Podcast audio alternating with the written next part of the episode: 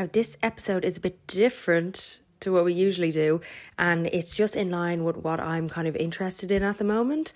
So, it's well, it's very interesting and it's educational, and I think that most people will be interest, interested in this because most people took the mainstream route of education and school and going into mainstream education. But at the moment, I'm very interested in and intrigued by alternative forms of, of education. So we interviewed what Kira said when I contacted them. She said the head and the heart of the school. Basically, the Wicklow Democratic School is um, a school that is on the basis of child led education. So a, essentially, a child can come in and choose what and if they're going to learn that day and then it's ran by facilitators who accommodate for the for the learning show give them the tools on where to find information how they can learn and giving them an environment that is encouraging and supportive for depending on each child um but anyway, yeah, they describe it much better than I do. So if you're interested, please keep on listening. And if you like the podcast, please do review it. And big, big thank you to Kira and Khalil who took the time out of their day to come on the podcast. Um, do you want to just start out by saying what is the Wicklow Democratic School or what the ethos is?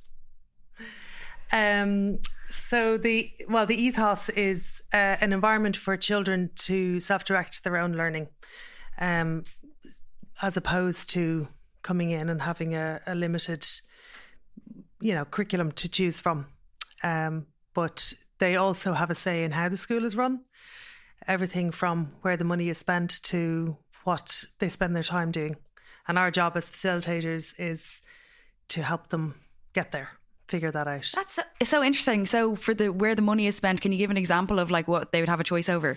Uh, anyone could write a, so we have school meeting twice a week and anyone can write a proposal staff or student so you, you might get a student coming in saying uh, recently for example one would have been uh, we need a pickaxe because we want to build a bike uh, jump they've already built a jump um what do you call it a, pump ramp? track pump oh, track yeah yeah, yeah. Uh, but it's it needs to be redone so they need a pickaxe so they made a proposal they found out how much it costs and where to get it. And that was approved by the school meeting, which is whoever shows up to the school meeting. Uh, or it could be um, to go on a trip somewhere, it could be to buy a piece of equipment or a book. Um, it doesn't have to be something that everyone will use, but uh, okay, usually it is. Um, so, yeah, any That's amazing though, because yeah. like you know when you're in school and like if you're in like home ec for example, and you're like using the same scrubber from like six yeah. years ago, and you're like, "Can you get me more?" And they're like, "Yeah, yeah, we'll do it, we'll do it soon," but like nothing ever comes from it. Yeah. How many people are in the school? Is it a is it a big uh, school? We're still small. We have forty now, forty seven students, 46, 47 students. Okay, so it is small. Oh wow, yeah, really brilliant though. Yeah, the the pandemic did slow us down definitely. Mm, we course. were on a, a, trajectory and then it all kind of, we had to sort of go, wait, how does this transfer online? It doesn't yeah. really very well, not, mm. not terribly well. So that did slow us down, but, um, but we're gathering momentum again now, which is very mm. exciting. Mm. How did you navigate uh, the pandemic and trying to get t- uh, parents involved with learning at home? Yeah. Do you want to speak to that? Yeah, it was really difficult. Um, I mean, I don't know if any education really works very well with having to do that, especially because the classes are, you know, they're voluntary. You don't have to go to classes.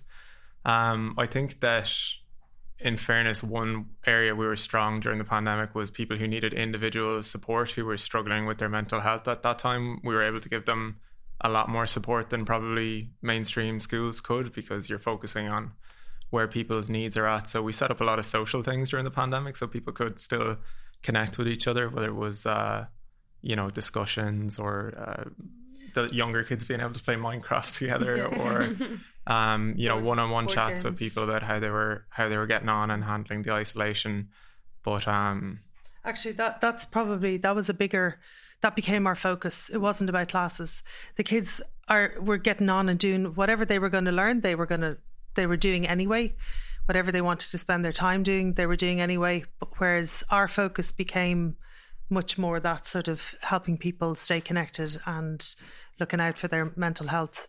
Um, we did a few. Th- I know we did like an online NVC non-violent communication course and stuff like that, but it was very much more focused to- towards helping each other get through this. Mm. You know, as opposed to what classes are you doing? Yeah. And the little ones, the parents would come on, we'd have a scheduled time slot, and the parents would come on and go, I'm really sorry. They just don't want to come in. They're outside playing. And we're like, happy days, let them play. um, what are the age ranges um, like is it? It's a primary school, is it? Or and secondary. And secondary. So okay. currently we have five. Actually, our youngest is just gone six since Christmas, so six to eighteen. Okay, wow. And yeah. do you find the older that the kids get, the less likely they want to learn, or do you think because they are, you know, given that option, it's like, oh, maybe because like we were never given that option. You're like, you have to learn. Mm. You get thrown in there. You have to go to school. You have to do all this. If you don't go to school, you get in trouble. If you don't, you know, do your homework, you get in trouble. So do you find now that they have an option, it's more likely to uh, they want to do it. In my experience, it's the opposite. The older they get, the more focused they get. Oh wow! Okay. When the younger ones play, mostly it's play based learning. Um, there's so much learning that happens when they're playing. That is their work, mm. and as they get older, they be and even in that, that you will they will have their little obsessions and they want to know more about different things. But as they get older, then definitely they become more focused it's hard to sometimes to figure out what do I want to spend my time doing. I'll let you talk a little bit more about that, Khalil. But um, as they get older, they become more focused because they're starting to see, oh wait, there's an end to this, and then what? Mm. And um, yeah, so.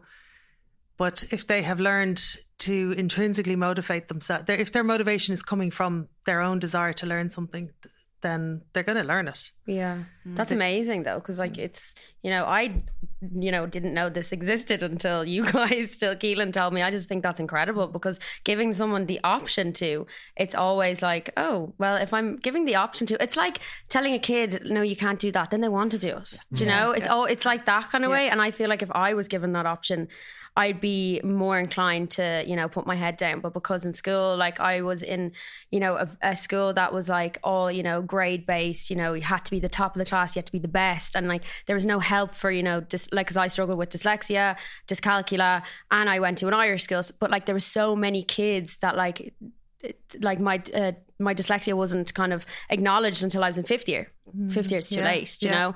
But in a, such a small school, I'd say it's easy to, mm. you know, kind of spot things, and you you have more attention towards yeah. the kids, which I think is amazing because if you're struggling with dyslexia or a learning difficulty, it can affect your mental health so mm. badly. Like when you're older, like I still struggle, you know, with dyslexia. I always say oh, I'm getting more dyslexic as the day goes on, but like I find the mental health side of it, I struggled severely because you're sitting in the class and you're going, oh, why am I so stupid? Why can't yeah. I get this? So yeah. I think the smaller the class is, the easier it is for a teacher to acknowledge that, mm. which I think is fab. Yeah, and what if there's no classes? Oh, yeah. You know, in, and by that I mean there's no, there's never a time when any child is is being expected to keep up with everyone else. Yeah, they're all working at their own pace. Mm. I don't know if you want to say anything about the. What... Yeah, just I suppose the dyslexia is an interesting one because like we've had students come in diagnosed with dyslexia and a lot of them be really anxious around reading and have a lot of um, mental blocks around it and when you approach it as the first step is to kind of develop an, a positive association with something mm. you know i've seen young kids who you know you you let them pick the book. What what are they interested in? Are they interested in marvel? You know you make a bowl of popcorn you sit a group of them around and it's really about creating a really comfortable connecting experience. And then as they become relaxed around reading and are able to talk through it and are not forced to work through it i've had a lot of people with dyslexia and a lot of anxiety end up really enjoying reading again. Mm. and same with what you're saying about if you're forced to do something like the typical subjects that people would kind of moan about if you look at maths, Irish, physics, because people aren't forced to do it. They're doing it because they've gone, looked at those subjects, said that connects to something relevant to me. I'm, I see what's interesting about that. Mm. You end up with people who are really passionate about those subjects. You know, one of the students uh, came in and he said he was nauseous whenever he'd even hear Irish because he had such a bad experience with it in school and now he's the biggest Gaeilgeoir. You know, he's doing Irish classes three days a week. He's interested in like the etymology of Irish, the history of it. He just absolutely loves it because mm. when you respect people enough to allow them to come to it consensually, because they've logically gone, I see the value in that.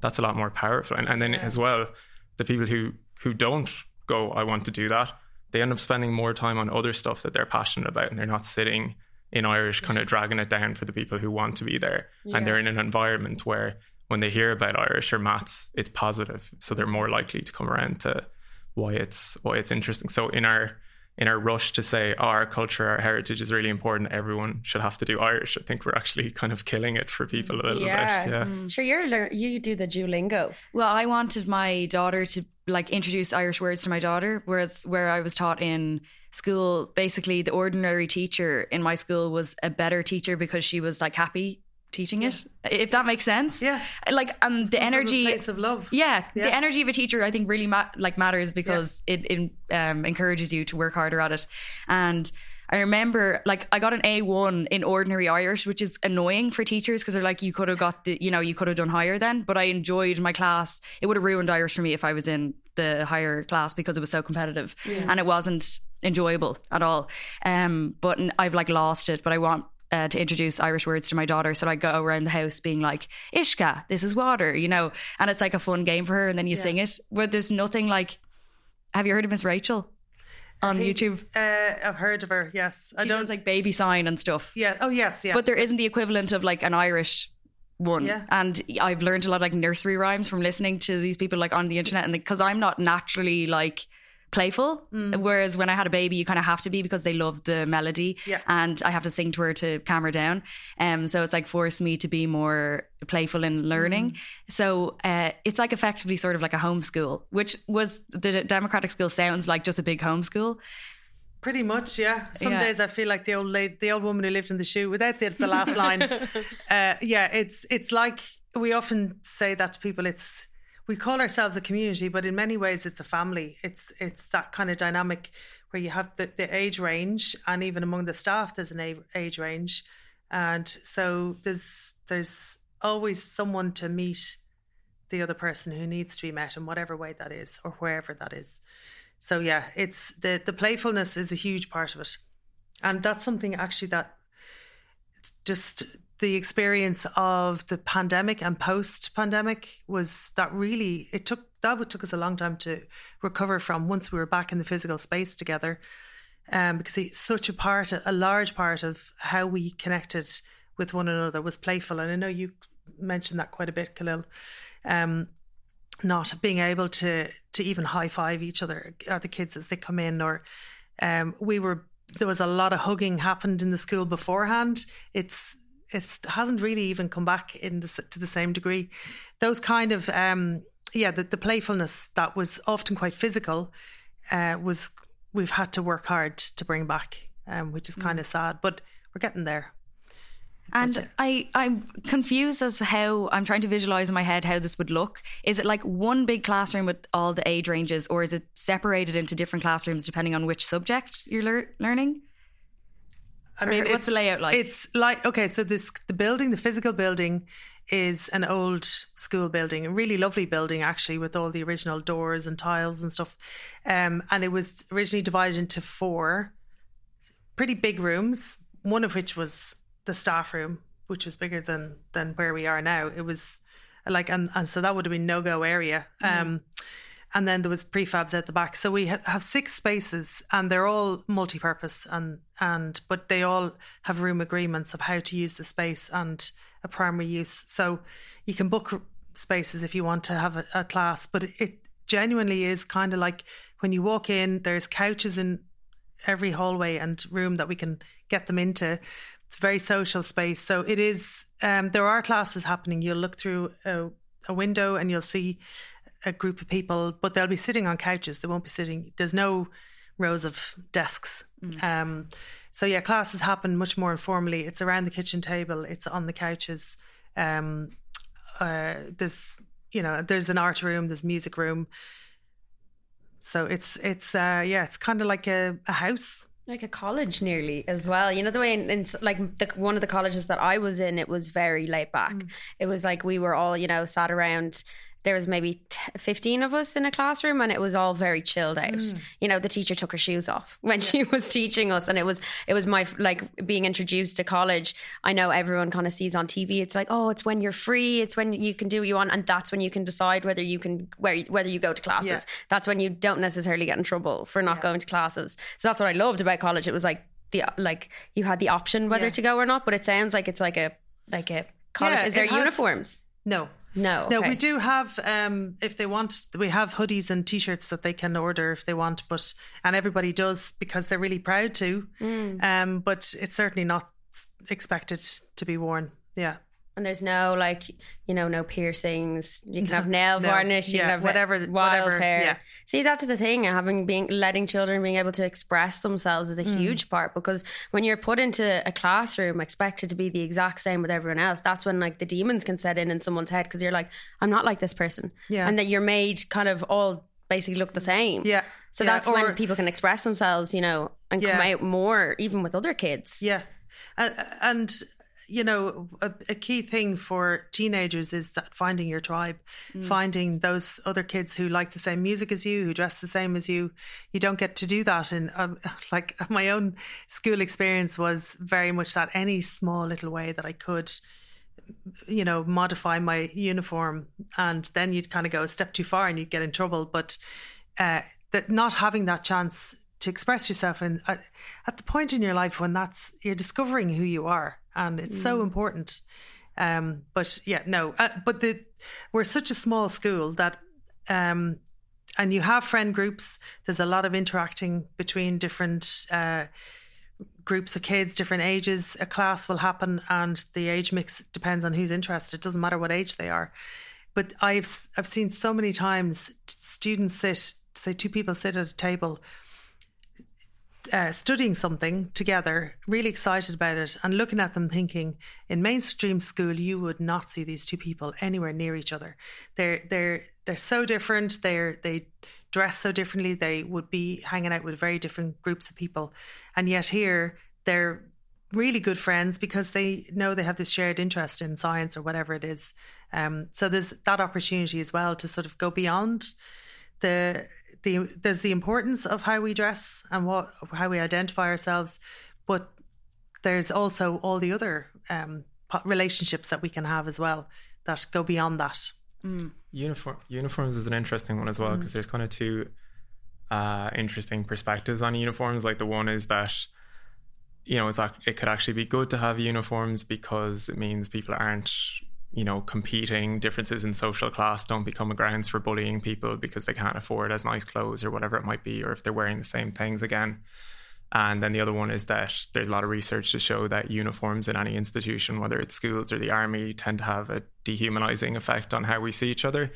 And yeah, kind of um, suppress our individuality. But I think it's interesting in the school because because the rules are made democratically as a community what you'd see is if there are issues coming up around people bullying around the clothing, that'll be discussed and people have the option to make a rule, oh, we're going to bring in uniforms because that's become a problem for us. But I think that hasn't come up because really if people are bullying each other about the clothes that they're wearing like that's a question of deficits in social and emotional learning and how people are learning to treat each other empathize with each other it's not their uniform isn't really the root problem you know it's bringing up the fact that people haven't developed those competencies so when you have a school where people are actually there's a constant emphasis and there's time and priority put on learning how to put yourself in other people's shoes learning how to listen learning how to have a constructive conversation with someone you disagree with then you tend not to, if you see somebody who has less fancy clothes than you, think they're worse than you, you know? So I think it, it kind of addresses that issue as well. It's a good example to look at it through. And how do you approach bullying if it ever has come up? It has, yeah. Yeah, I mean, like, there's always going to be clashes of personality. Um, a cornerstone in our school is our restorative cafe, uh, which is our conflict resolution, basically. Um, and that is where we go to resolve conflict. And by resolve, I mean to repair the harm, which is ultimately what you hope to do. Uh, we use nonviolent communication and restorative practice uh, in in in that process, and it's kind of the the heart of the school. Um, when we first started out, we were a Sudbury school. We, we that that was the model we used when we started when we first founded the school. It was a case of let's not invent the wheel, uh, reinvent the wheel, um, and it served us up to a point. But over time, we were tweaking and changing it so much that it got to the point where and that and that their justice committee, as they call it, was kind of the heart of Sudbury, and we changed it quite dramatically. Um, and that was the moment when we realized, okay, we actually can't call ourselves Sudbury anymore. We're going to call ourselves Wicklow Democratic School. So, so the emphasis was much more on restorative um, um, processes to resolve conflict. I, I have seen the most incredible uh, things happen in that space. Um, kids who are learning how to mediate, so there's uh, over time there's actually less and less um, time given to this space, the restorative cafe, because you're seeing the kids doing it naturally themselves, or they'll go. They'll come in, somebody will come in and go, Can I have one of the staff members, please? Or they'll say to an older student, I need you to resolve this conflict. Uh, and they'll bring you out. And this might be a child who previously would have, their response would have been to retaliate in some way. Now they're asking for help. And but also starting to do it themselves, you know. Um, but the times when it is a bit more of a bigger issue, it's usually the interpersonal, and it could be a clash of personalities or sometimes something that happens outside of school. Um, but the way we do it is we have lots of individual conversations. First, we have a team of people, students and staff, who are trained um, and to mediate. Lots of individual conversations will happen first to the to a point where the, the two individuals feel safe to sit in a room together and discuss what happened. And when you give enough time, it's one thing we have an abundance of there is time. We're not on anybody else's deadlines. Um, we give the time it needs. And some of the, oh, there's been one or two times when it was a bigger issue and we were able to give the time to it. And to be able to sit in the room and, and see these two young people actually listen to each other and hear and really sort of put themselves in the other person's shoes. This is what it was like for me uh, when when you said these things, or this is why I said these things, and to be able to, because there's always something behind it, mm. um, and it is so powerful to see that. I mean, like one of the more dramatic ones, it was incredible to see it end up with the two people a few weeks later, to see them sitting side by side at the kitchen table, having a laugh and sharing a joke about something which a few weeks before would you couldn't even imagine it happening.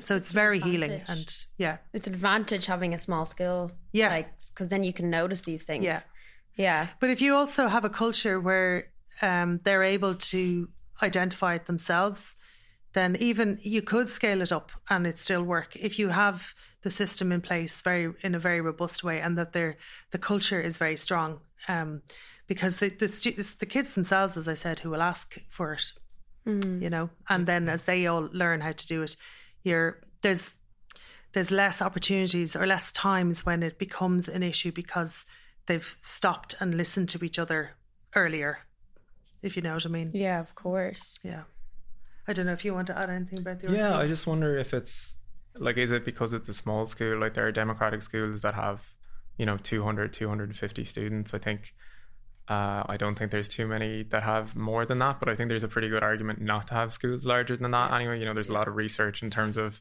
how many people can our brains integrate into a community and what is too big of a tribe for people. But you could have larger schools that are broken up into different schools. Um, I think, you know, I don't know. Do you think? Do you think it's because of the the size more so, like in terms of ratio of students to staff? Um, I I do think yes. When you're starting out and you're learning how to do this, there's definitely it would you need to, to start small to get everybody sort of um, trained up. Or uh, it's we talk about culture quite a lot.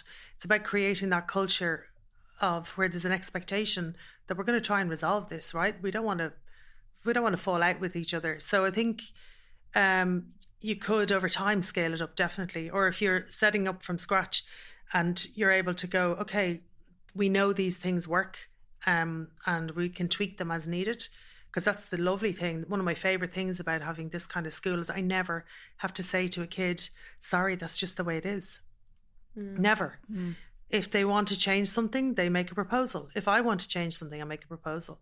And it's up to the school community to vote on that. So um, I think it, it's definitely something that could scale up easily, but you need really robust things in place to as a container for that. Mm.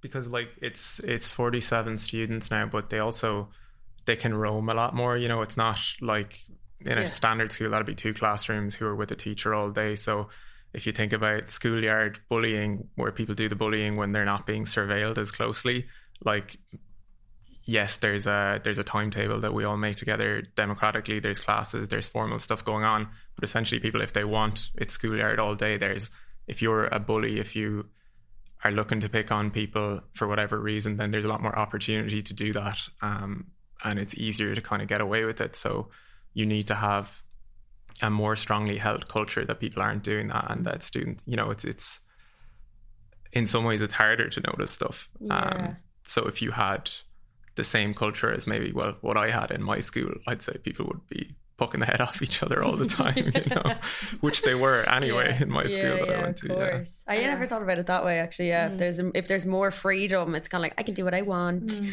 you know, and go around and. But they don't let they each other. They mm. don't. I mean, something might be bubbling away for a little while before it comes to the surface. But the other thing is, we've great relationships with the parents and we of, we say to them, and I had that just even this morning of uh, getting feedback from a parent about something that they'd observed or that their child was doing, and for us to be able to say this is so helpful because the more feedback we get from parents, the more we're able to improve things, and sometimes it it's you know it might be something that comes out at home rather than in school. And some kids are just they just don't want it takes a long time for them to to get over the idea of it's okay to to say something to an adult you know to talk to an adult they they get there eventually but for some they're coming in with a lot of uh, fear in that in that sort of uh, those kind of circumstances um, mm. but yeah no it's great there's there's definitely a lot of um, reciprocal uh, feedback happening between the students and staff, but also between the students and the students, the parents and staff as well. Um, so because we have part of the picture and they have part of the picture, mm. so that's how we improve things continually. And it's I know it's relatively new. So you do you get mm. like people from five years onwards, like junior infants, or is it people coming mostly from different schools, maybe from bad a mixture, experiences? A mixture. Because um, we're only in year seven now, so uh, the longest now there's there's one student left who's he's 16 and he was there from the beginning so yeah. he would have been nine um we're now we have kids sort of five and six and the lovely thing is they will grow up in that culture yeah it is tough for some kids some older kids when they come in there there's a oh, this sigh of relief their whole nervous system relaxes you know and then for others there's still a lot of triggers a lot of um, getting used to uh, oh so my sense of humor where i slag other people no one like it's i'm not, not met on that. Yeah like yeah.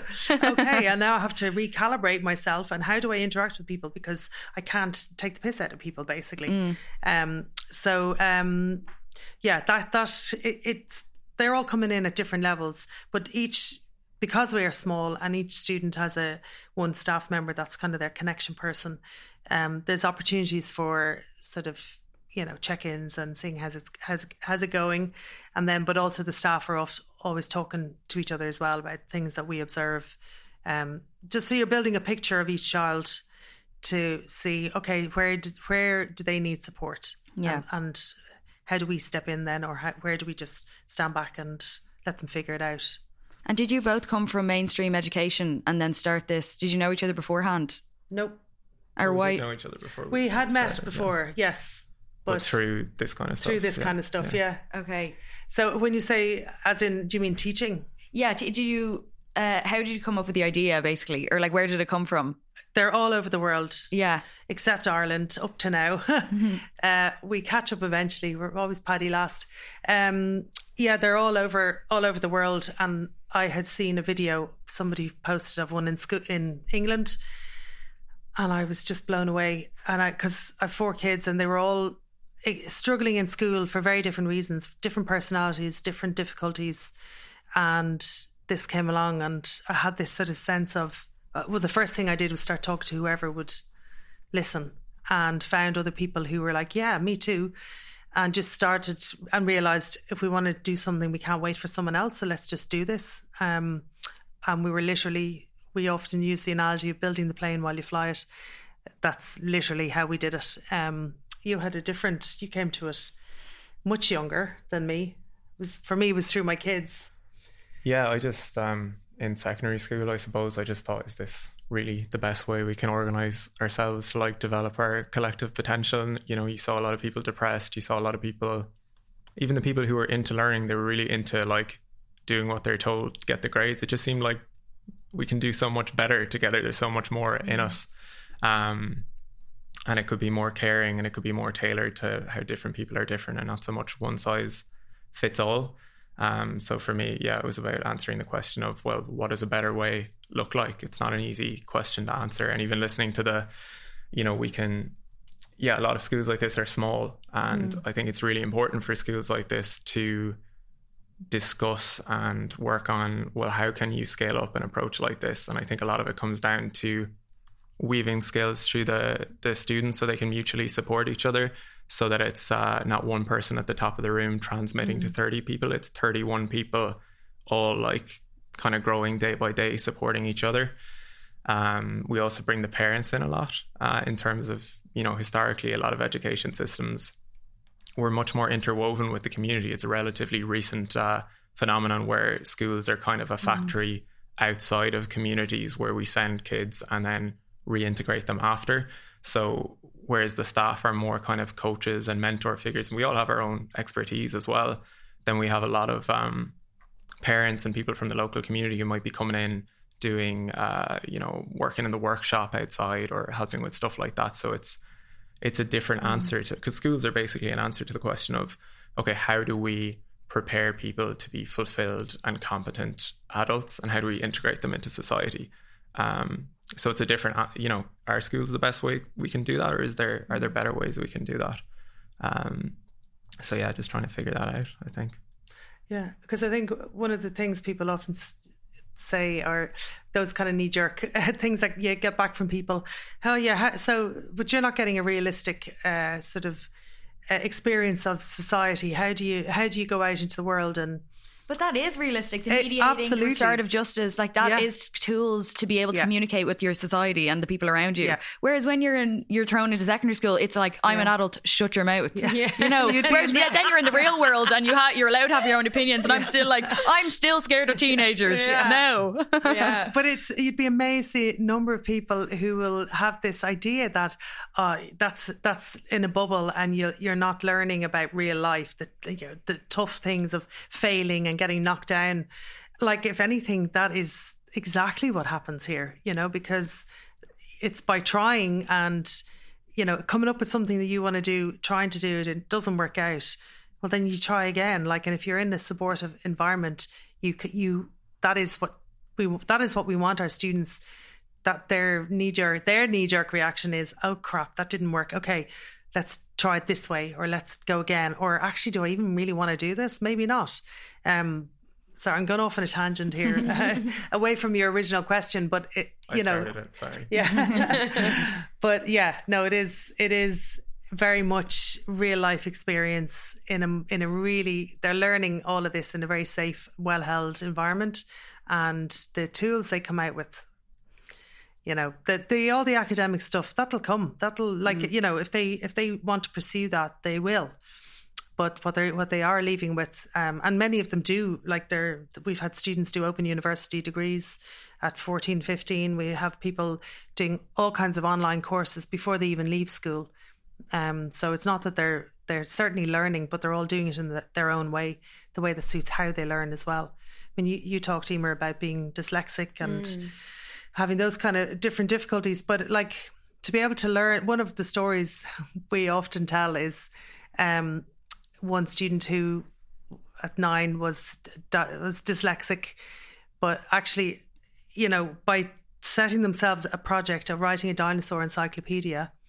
They we thought they were doing an encyclopedia. They were actually teaching themselves to read, because by the end of it, having done this six or eight months intensive focus on this dinosaur project, they were able to read. They weren't flipping the numbers around, the numbers and letters around anymore. And the way they learned was watching Walking with Dinosaurs, transcribing from books into a notebook, doing these. The drawings were incredible, um, but also playing a, a, game on their iPad and uh, visiting museums. So it was a very um, holistic way of learning.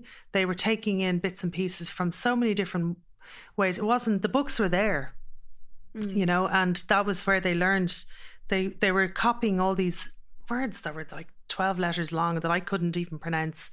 But at the end of it all, they were reading. They're still a reluctant reader now as a teenager, but they can read, and they did that by immersing themselves in. So it was like some deeper part of themselves knew I want I need to learn how to read, so I better make it interesting. Mm-hmm. And they found something they were really passionate about and just went for it. It was quite amazing to see. Mm. And do you have like classes like with obviously the size of the school? Would you have you know classes separate for people who with learning dif- difficulties or yeah? How do you accommodate yeah. for that? You've done a bit of yeah. yeah. So there's um, we try to be as research based as we possibly can. One of the things about education is a lot of it is not settled science. Like there needs to be more research, or there's stuff that's disputed.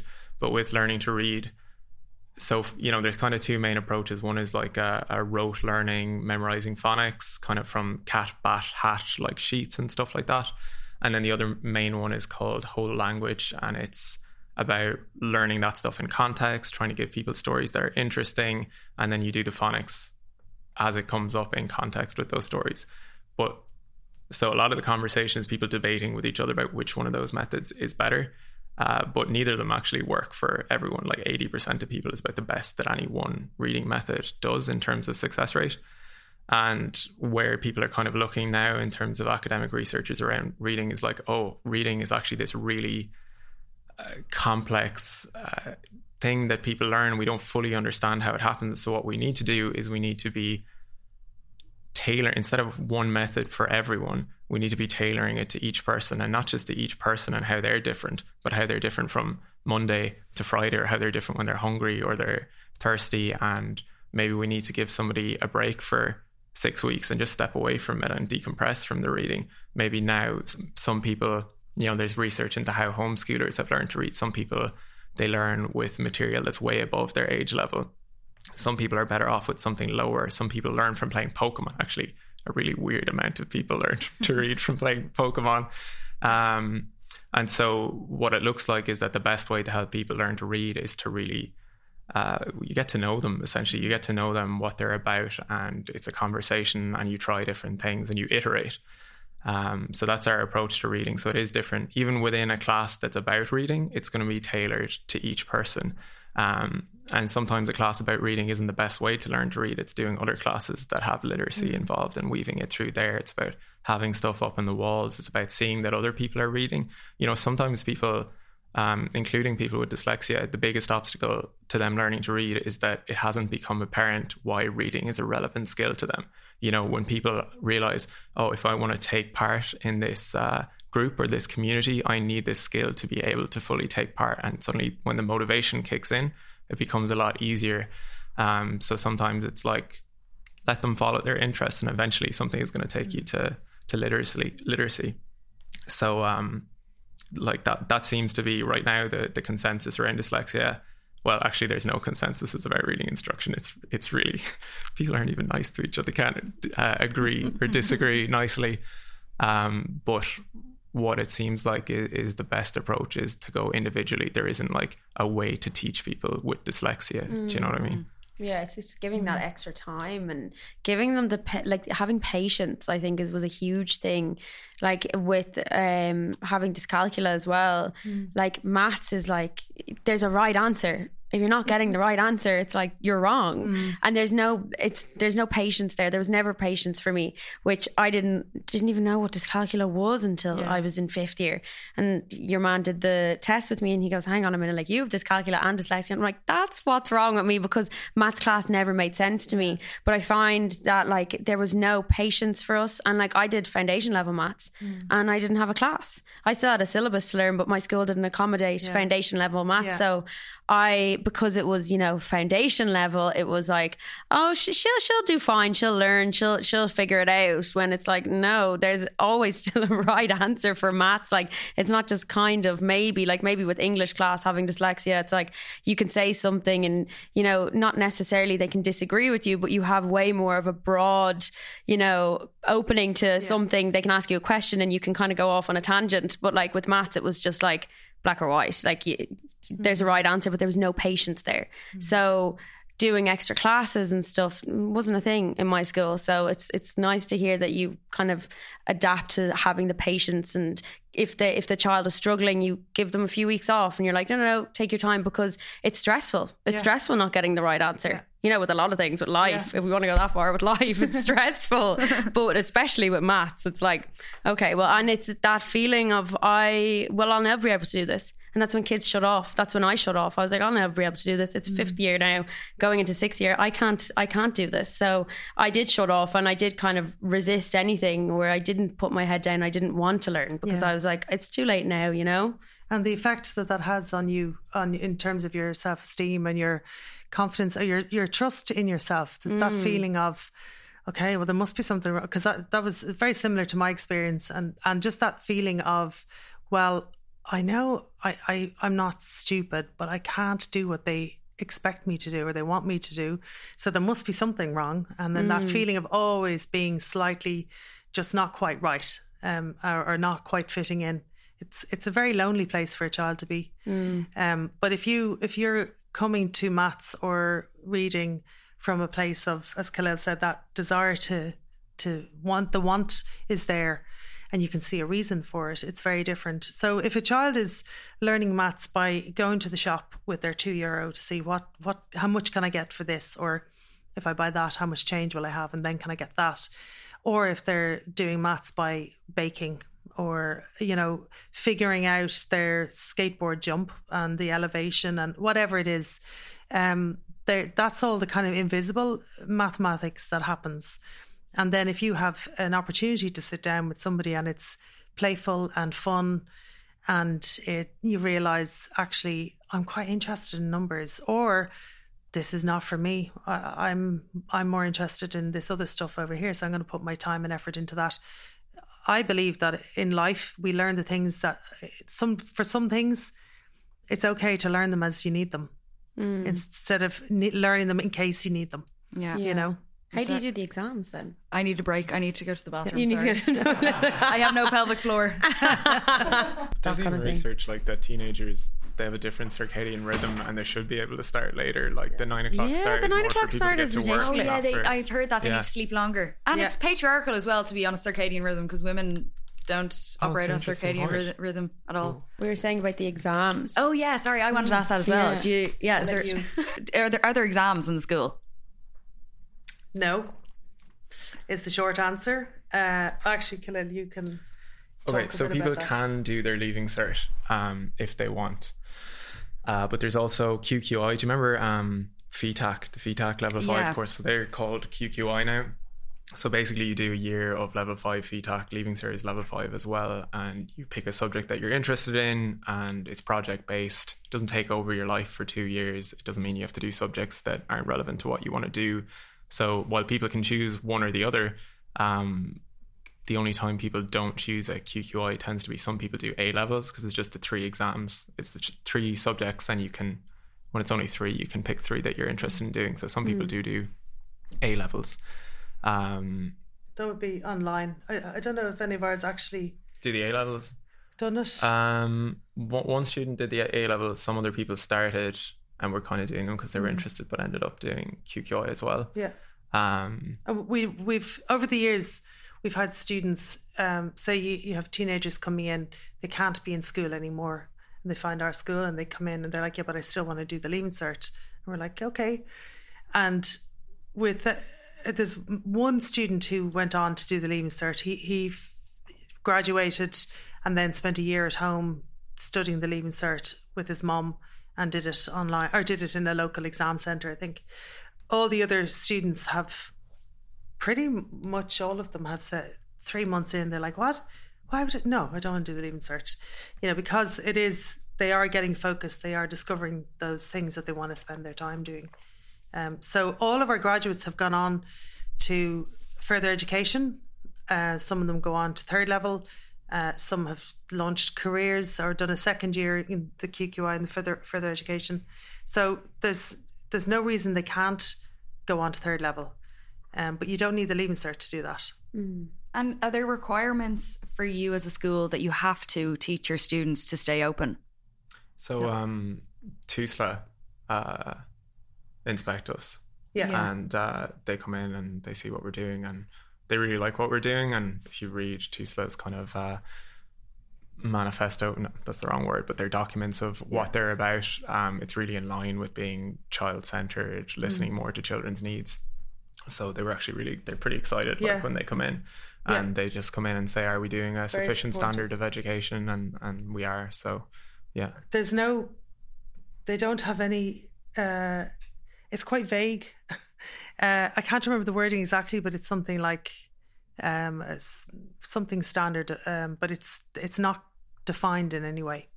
Really, they just want to see that the kids are learning something. Mm. We give them a list of all the classes that have happened that year, and they go, "Great, this looks brilliant." Mm. So, so we're not. Um, we're not uh, sort of beholden to anyone in the sense of, like, say, in Germany, you can only have these, or I think it's not as strict in France, but some of the other countries, I know definitely Germany, um, they can only have these schools if the kids sit exams at the end. Okay. Which kind of defeats the purpose. Yeah, yeah but, completely. Yeah, but we're lucky here we don't have that. It's in our constitution that parents are responsible for the children's education, not the state. Okay. So that that's why it's so easy to homeschool here compared to other countries. But um but you still we're all the kids are registered with TUSLA through us if you're homeschooling, you register with TUSLA. Um, so they do, you know, we are registered, we're recognised. Um, what do they call it? An independent school? It used to be a non recognised school or something like that. Anyway, we're officially an independent school. Mm. Registered with TUSLA. And I know there can be an issue with accessibility with a school like this. Yeah. Um, I probably won't be able to even afford to live in Dublin or anywhere near Wicklow. Probably I'll have to buy a house in the arse end of nowhere mm. or like yeah. hopefully if I can at some stage. Um so is there any way that you're like maybe communicating with um people in government to make legislation around schooling as a whole uh, different or changed in mainstream education mm. as well. So or if there's ways I know maybe teachers will probably listen to this podcast. Are there ways that teachers in mainstream education can implement sort of like the ideology of the democratic school in their teaching as well? Mm in turn yeah long term i think i mean the if you're looking at having a, a, you know your ideal education system the theory of change isn't create a million tiny democratic schools really you're just trying to create models that ripple into those conversations and mm. then mainstream public you know tax funded education becomes more tailored to each child so yeah i think that's really important um, so th- there is kind of a long term plan in terms of how how that's going to happen and part of that is you're you're pretty full with running the school because if you're a, a, facilitator in the school you know in a mainstream school you've you've your well they are underfunded and it's also a problem there mm. but you've your uh, secretarial staff you've your cleaning staff you've your your bus staff you've your your groundskeeper your janitor to do all of that whereas if you're a teacher in a democratic school now you you're doing all of that mm. you're doing everything um,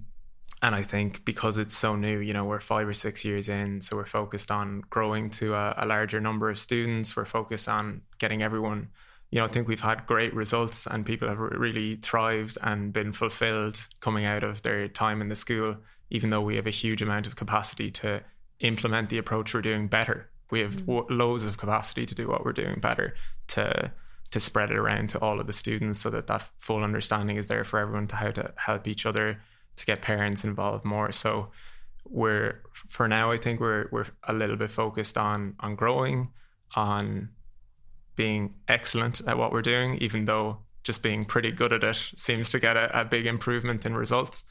And we also have some insecurity around our, our building, which could be sold uh, anytime. Oh no! Um, Okay. so we're looking at we have to to make sure that we we fundraise either to be able to buy the building we're in, or uh, if we're not on time for that, to be able to buy and build our own kind of purpose built thing. Um, but yeah, I think in the next uh, year or two, we do have conversations. We have conversations like this with politicians sometimes, but getting more focused in terms of um, lobbying and looking for policy changes it's definitely in the five year plan, but maybe over the next year or 2 Um, but I think that's that's the plan for sure. And we, we have, because there's a school in Sligo now as well, and there's one in West Cork, and there's another three or four in the works around the country. So, and we have a sort of an umbrella organisation, Democratic Education Ireland, and that is one of the things. It's it hasn't we haven't started doing it yet, but it's definitely something we all want to do collectively Yeah. to put a bit of pressure on because uh, it's not right that the taxpayers' money that goes per student to every school doesn't go to schools like ours or to parents if they're homeschooling.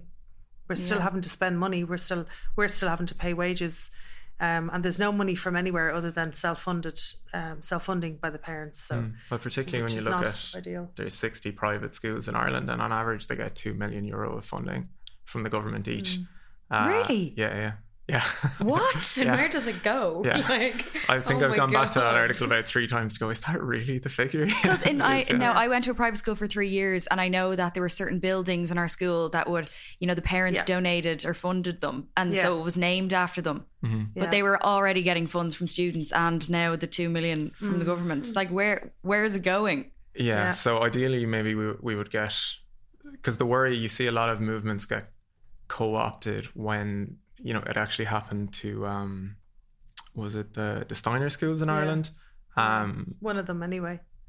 or no not Steiner uh yeah Steiner it happened a little bit to educate together as well where when they got uh, more state support uh, came with strings attached you know so the worry is that if we were to get state support too soon and then we get that and someone's on board and then there's maybe they leave and someone else comes in and suddenly we're we're beholden you know Okay, and we yeah. get um so we have to you know i think you have to enter into an Mm. agreement like that from a position of strength where more people get what you're doing where if they kind of Mm.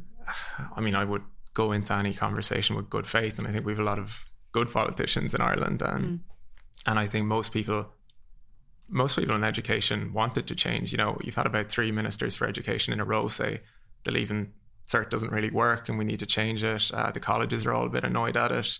Lots of teachers are annoyed at our, at our open days, the second biggest attendance after teacher after parents is uh, teachers coming just to see what it's about and going, yeah, I'm so I'm so upset. My my head is so wrecked from teaching in schools because I'm just I can't help the kids or they're just not happy and I can't do anything in the the system that I'm in. Um, so I'd be really optimistic about the capacity for a lot of change, but I think if you try and do it too soon, that could be a big mistake because you could mm. all the work that mm. you've done to that point could get erased very easily. You know. Yeah. Mm. And were you both working in mainstream education before the? No. No, I'm an artist. Oh, okay. Community art is my background. Okay, because Yeah. I was going to ask if there's any differences. Like, if you're working in mainstream education, I'd say there's a huge has a huge impact maybe on other staff that work in the democratic schools because it can be so repetitive and monotonous and like kind of hopeless if you're a teacher in like a huge secondary school and you don't even get to have a good relationship or rapport with the students or feel like you're making a difference. And Yeah. you know, being a teacher is such a vocational career and Yeah. you want to see a difference. Like that is a teacher is probably the most important job Yeah. that you have, like Yeah. shaping minds of the youth and all. Um, but uh, yeah, so I, I suppose my question then is redundant because I wanted to know if there's any differences. But um, maybe before, uh, have you noticed? Um, did your children go to this school as well? my or- two younger ones did, yeah. okay, and were they in mainstream education before? Yeah, so all four went through primary school. Well, no, actually, the youngest, the year the school opened, he was in third class, finished third class. So he was, um, but the other three all went through primary school. Yeah. My oldest is the only one who went all the way through secondary school as well. My daughter, sort of from third year onwards, was out more than in, so ended up leaving in fifth year. So the younger two then were in the school. One um, sort of from nine, and then the other uh, he was there for what would have been his secondary school years. Yeah, yeah. And you notice a difference from your children and how maybe it affected their self esteem and maybe you don't want to go yeah. into too much detail. I don't know. Further they might part. be listening. Yeah. uh, I know. I know. My daughter will be listening. Um, uh, definitely, definitely. Yeah. Um, I mean, it's it's a tough. It's it has its own challenges being in this kind of school because you're you are being sort of given the responsibility for with support, obviously, but it's quite a big thing to take that responsibility when you're young mm. or to learn to begin to learn how to to take control of your life to decide what you want to give your time to um, definitely uh, between of i think the younger ones are definitely more um, sort of the ones who went to the to the democratic school they're definitely more um, sort of uh, comfortable with just doing what they feel like doing or what they want to do rather than what they should be doing kind of thing mm. um, it's i suppose it's a question i should ask them all in fact but i think uh, having that um, vision and even though sort of my second youngest who only graduated in june and he's he's one of our only graduates i think who didn't go on to further education because he went traveling. He's doing lots of different things. He's certainly not not doing anything. He's so busy too busy to go to college or to figure out if he wants to go to college. I'm sure he will at some point. But um i think there's there's definitely maybe and it could be a life stage thing as well with the older two. They're in their mid 20s uh, I think there's worries around hitting milestones and what I should be doing at this age, mm. um, and more uncertainty there. I don't know if if that's anything to do with them having been in the school or not been in the school. Might just be the stage of life they're at. Yeah. But um, the younger two are definitely have a much more clear vision of where they are going. Mm. Um, and again, that could be just their age, but yeah, they certainly seem to be more confident in that way. Did yeah. you sports as well? Actually, yeah. yeah. Is there teams and everything? There isn't enough for for yeah, teams um, in the formal sense yet. Yeah. But there's definitely aspirations. Yeah, there's sports club. People are into basketball. There's a lot of basketball. People like rugby. People mm. like mm. make up their own. Volleyball was huge for a while. You got you had four kids who were determined to become professional volleyball players. They were watching YouTube videos. They were coaching everyone. They were watching volleyball anime. They're watching documentaries. they're just like for for a few weeks they they were essentially living the life of professional volleyball players every waking moment. Oh my become, god. But you know that's that i remember talking to their parents about that because during that period there was a bit of concern like oh you know i'd like them to be into this like to, them to be into that. And it was like right now they're organizing their day they're planning they're researching they're looking for that 1% improvement everything. They're so in flow they're so immersed that experience is transferable to everything else. Mm. This is absolutely a gold mine for everything else they're going to do in their life. They've had this experience. Some people never experience yeah. what they're going through right now, mm. and like this is this is gold dust for the things mm. you're worried about. This will help. Like it's not traditional to see how, but like it really will. Yeah. Yeah. That's amazing. And mm. what are the um this was the most asked question I already said this to you before we were recording, but what would be the qualifications needed for someone to work in the school or what would you be looking for like for an, in a teacher to come work in the school? Yeah so we've had a number of staff who are qualified teachers but a lot of people who their background is different. Everyone brings their own expertise. We've had um, a guy who runs a very successful accounting company um, who's a, an accountant. We have um, you're an artist and community organizer as well. You undersold yourself a bit on that part, I think. Um, myself, I did journalism and then I did equality studies in UCD, and now I'm doing my doctorate doctorate in social policy. So there'd be a lot of academic stuff there that I could bring. We have people who worked in a lot of NGOs like LGBT Ireland and stuff. Forest um, School. Forest School, yeah. So essentially, when we're hiring someone, first of all, we're looking, you know, the, the, the baseline thing is what is their outlook on how people learn? How do they see mm. young people? How can they interact with people? Do they have that balance of empathizing, connecting, holding boundaries in a respectful? That's the bare minimum. So you're you're kind of sussing out their their people skills really in that way. Mm. And then after that, it's like what's the gap we have in our in our team in our environment? You know, a lot of those gaps you can go to your community of parents or local community and say, can someone come in and do this? Um, you know, maybe a creative writing course you know, there might be someone there, one of the staff, who did a really good creative writing course or art course, but we need to shift their priorities to something else. So we might bring someone else there. But if you're looking at a permanent staff, you know, different times it could be, okay, do you have value to bring? Um, you know, at times having a teaching qualification has been the thing we've looked for because sometimes we look at that. Yeah, yeah, because yeah. on the one hand, if you're looking to reform the education system, yeah, and if you're running a school where you have teachers coming to you and saying, "God, our teacher training was awful," I mean, then mm. do you want that teacher training to be the thing you're predicating hiring on? Not yeah, really. If you're changing the thing, of course. Um, but sometimes it's really important, I think, to have that perspective as well, you mm. know, and really value that. Other times, it's. Uh, even like the the age and energy you know sometimes you know we felt oh we don't have a, a younger staff member who um, is really connecting with the younger kids there so maybe provided they're really good at other things they've got organizational skills and all of that stuff that could be something that realistically is the thing that mm. that steps up the the impact your team is having so it's it's really situational and dependent on on where you're at mm. would you add anything yeah yeah that? no it's it's very diverse um I think in our experience, people who do have a traditional teaching background, it can be very challenging coming into our environment because it's it seems so kind of on um, I don't know what the word is that the, that because you're not there isn't really an opportunity if you you might have an idea for a class you want to teach but if no one wants to do it there's nothing you can do about it. Yeah. You just have to accept that or you might have two or three who show up but um if they want a class, uh, you have to. They have to want a class where you're teaching, where you're standing at the top of the room, and and we do have that in certain instances. That's what's needed, um, but it can be very challenging for somebody who they're used to. They've been trained that this is how we teach that can be very challenging. Yeah. And what into. if someone come like a student comes forward and they're really interested in say environmental science, but there's no one who specialised that, it's like a staff member who specialised in that. Do you, are you essentially le- learning with the students then, or do you get an expert in?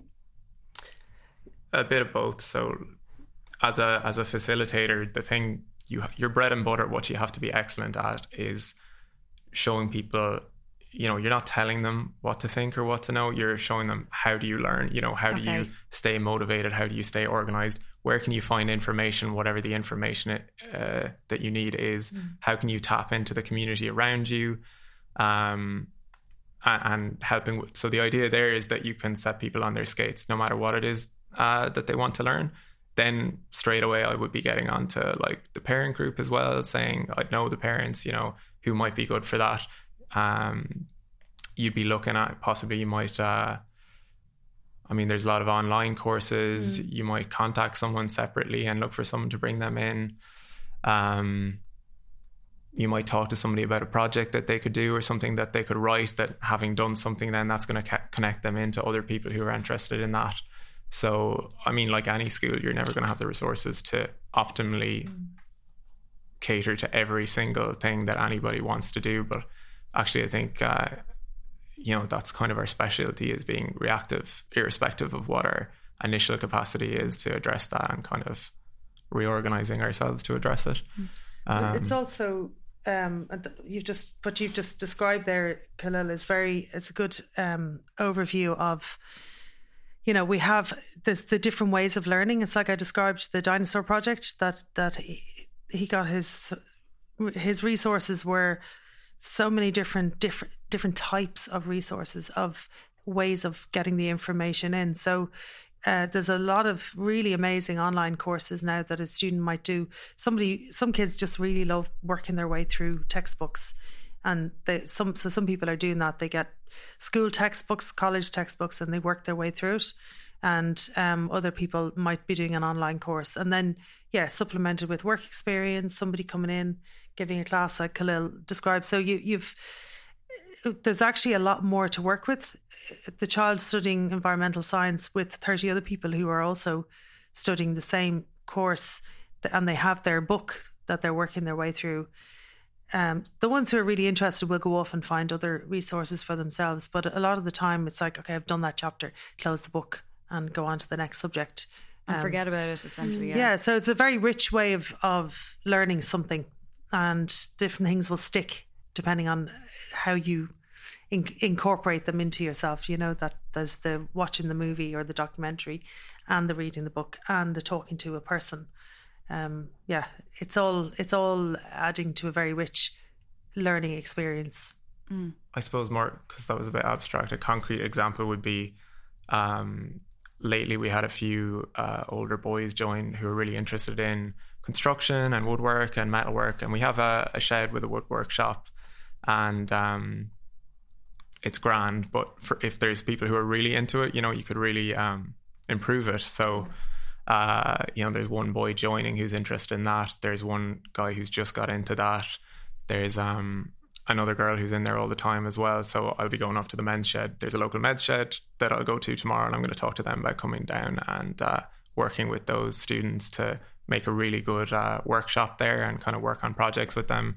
Or similarly, um, this week as well. I noticed last week there's a few students getting into coding. I know a local organization that does coding workshops. I know somebody in it. So I'll I'll get on to them and talk about make something making something happen there as well. So it is about um yeah, mobilizing the local community. Um yeah, has that answer? Is that yeah, clear? That's, no, that's yeah. amazing. Yeah. yeah. It's like showing that you care. That's amazing. it's showing that you care, though. That's the most important thing. I'm like getting everything. really emotional that I it's actually making me upset that I didn't have this as a child. Yeah, same. You know? I'm like, oh my god, fuck's sake! Mm. Like, I would have done so much better in school. but at least we know for our kids. Because I remember being a child, and you get one singular because I have ADHD, so I would like pick up five hobbies in one week, and but I didn't have the time, you know, because yeah. I'd be so upset and stressed trying to excel in school at the same time because I was obsessed with getting approval of my parents. Mm-hmm. So I'd want to, because obviously the only way that translates from approval in like a normal setting is like getting good grades you know if you're in school. Um and I like they wouldn't care necessarily if I was like I'm really interested you know in poetry at the moment. They'd just be like well how are your how's you how are you getting on in your leaving cert? You know? Yeah. um and I just be like oh it doesn't matter. Um so yeah I feel like if I had the opportunity to have the space to um you know focus on one thing that I was interested in I would know what I want to do now. But like I'm 25 and I'm still I have no idea what I'm doing or like I don't know what I'm interested in either because I wasn't mm. given the space to like work on it or something. Yeah, yeah, yeah definitely. Mm. Yeah, so most people, uh, it's when we leave school. In fact, it's when we leave college. For those of us that go to college, then it's like, okay, now what? Oh, and or you might hit your late twenties when you've done your degree and you've been working for a few years, and then suddenly you're like, is this what I want to do? You know, and that, and then the the doubt comes in. Like, but imagine getting to that getting to do that before you ever even leave school. Mm. Trying things and not being told, stop reading poetry because you have to study maths, because you have to pass that, or stop doing that subject you really love doing because you also need to pass this other one. I know you don't ever want it, you won't ever need it again, but it doesn't matter. You have to do it. Um, to just be able to d- deep dive into poetry or whatever it is, because that is meeting some need in you at that moment that that you really need. And that example of the the lads with their volleyball, like in those moments where parents might be going, oh, but like, but what are they doing? you know, uh, and we all have wobbly moments. I I don't anymore, but even certainly the early years, there was moments of. Oh my God! Is this? Um, are, is this? Are we mad? Like you know? And then you look around the world and go, "No, this has been around for hundred years, and there's fifty years worth of studies." And um, and being reassured just by the evidence before before you. But um, I've lost my train of thought now. uh, yes, the deep the deep diving, the mm. the getting really passionate, and, and that was a really beautiful description of what that looks like, Khalil, because they there there's so much invisible learning that's happening and skills that they're gaining in those moments, and like to stop people doing that just feels wrong you know because we all do that once we go out into the world we do that anyway once whatever our job is there'll always but be that thing on the side that we're really into and we give loads all our spare time to. Um, if we're lucky, and if we don't have that, we feel the the, the loss of it. Um, but yeah, there's something very uh, unknowable or undefinable allowing children to do that because they do it when they're little and they to be allowed to continue to do that it's pretty special mm. Yeah amazing I, I, love it i yeah, think that's i think it We've an- we've asked oh, all the questions. Oh, geez, so. we're very over time. we were oh immersed in that conversation. thank you, like thank you so much for coming thank on. Thank you so much, Thanks guys. And I'll link you in the description and all that. Okay, thank you. thank you. Cheers. Everyone is talking about magnesium. It's all you hear about. But why? What do we know about magnesium? Well, magnesium is the number one mineral that 75% of Americans are deficient in. If you are a woman over 35, magnesium will help you rediscover balance, energy, and vitality. Magnesium supports more than 300 enzymatic reactions in your body, including those involved in hormonal balance. From functional medicine doctors to mental well-being and female hormone experts, we all know that magnesium is the one mineral to improve all aspects of well-being and health. But which one? Magnesium Breakthrough from Bioptimizers, the trusted choice recommended by leading experts with seven best absorbed forms of magnesium to ensure your body receives the support it needs for overall well-being. Go to bioptimizers.com slash balance today and use code BALANCE10 for 10% off. Support your journey to wellness at B-I-O-P-T-I-M-I-Z-E-R-S dot com forward slash balance. Magnesium Breakthrough from Bioptimizers, your foundation to optimal health and vitality.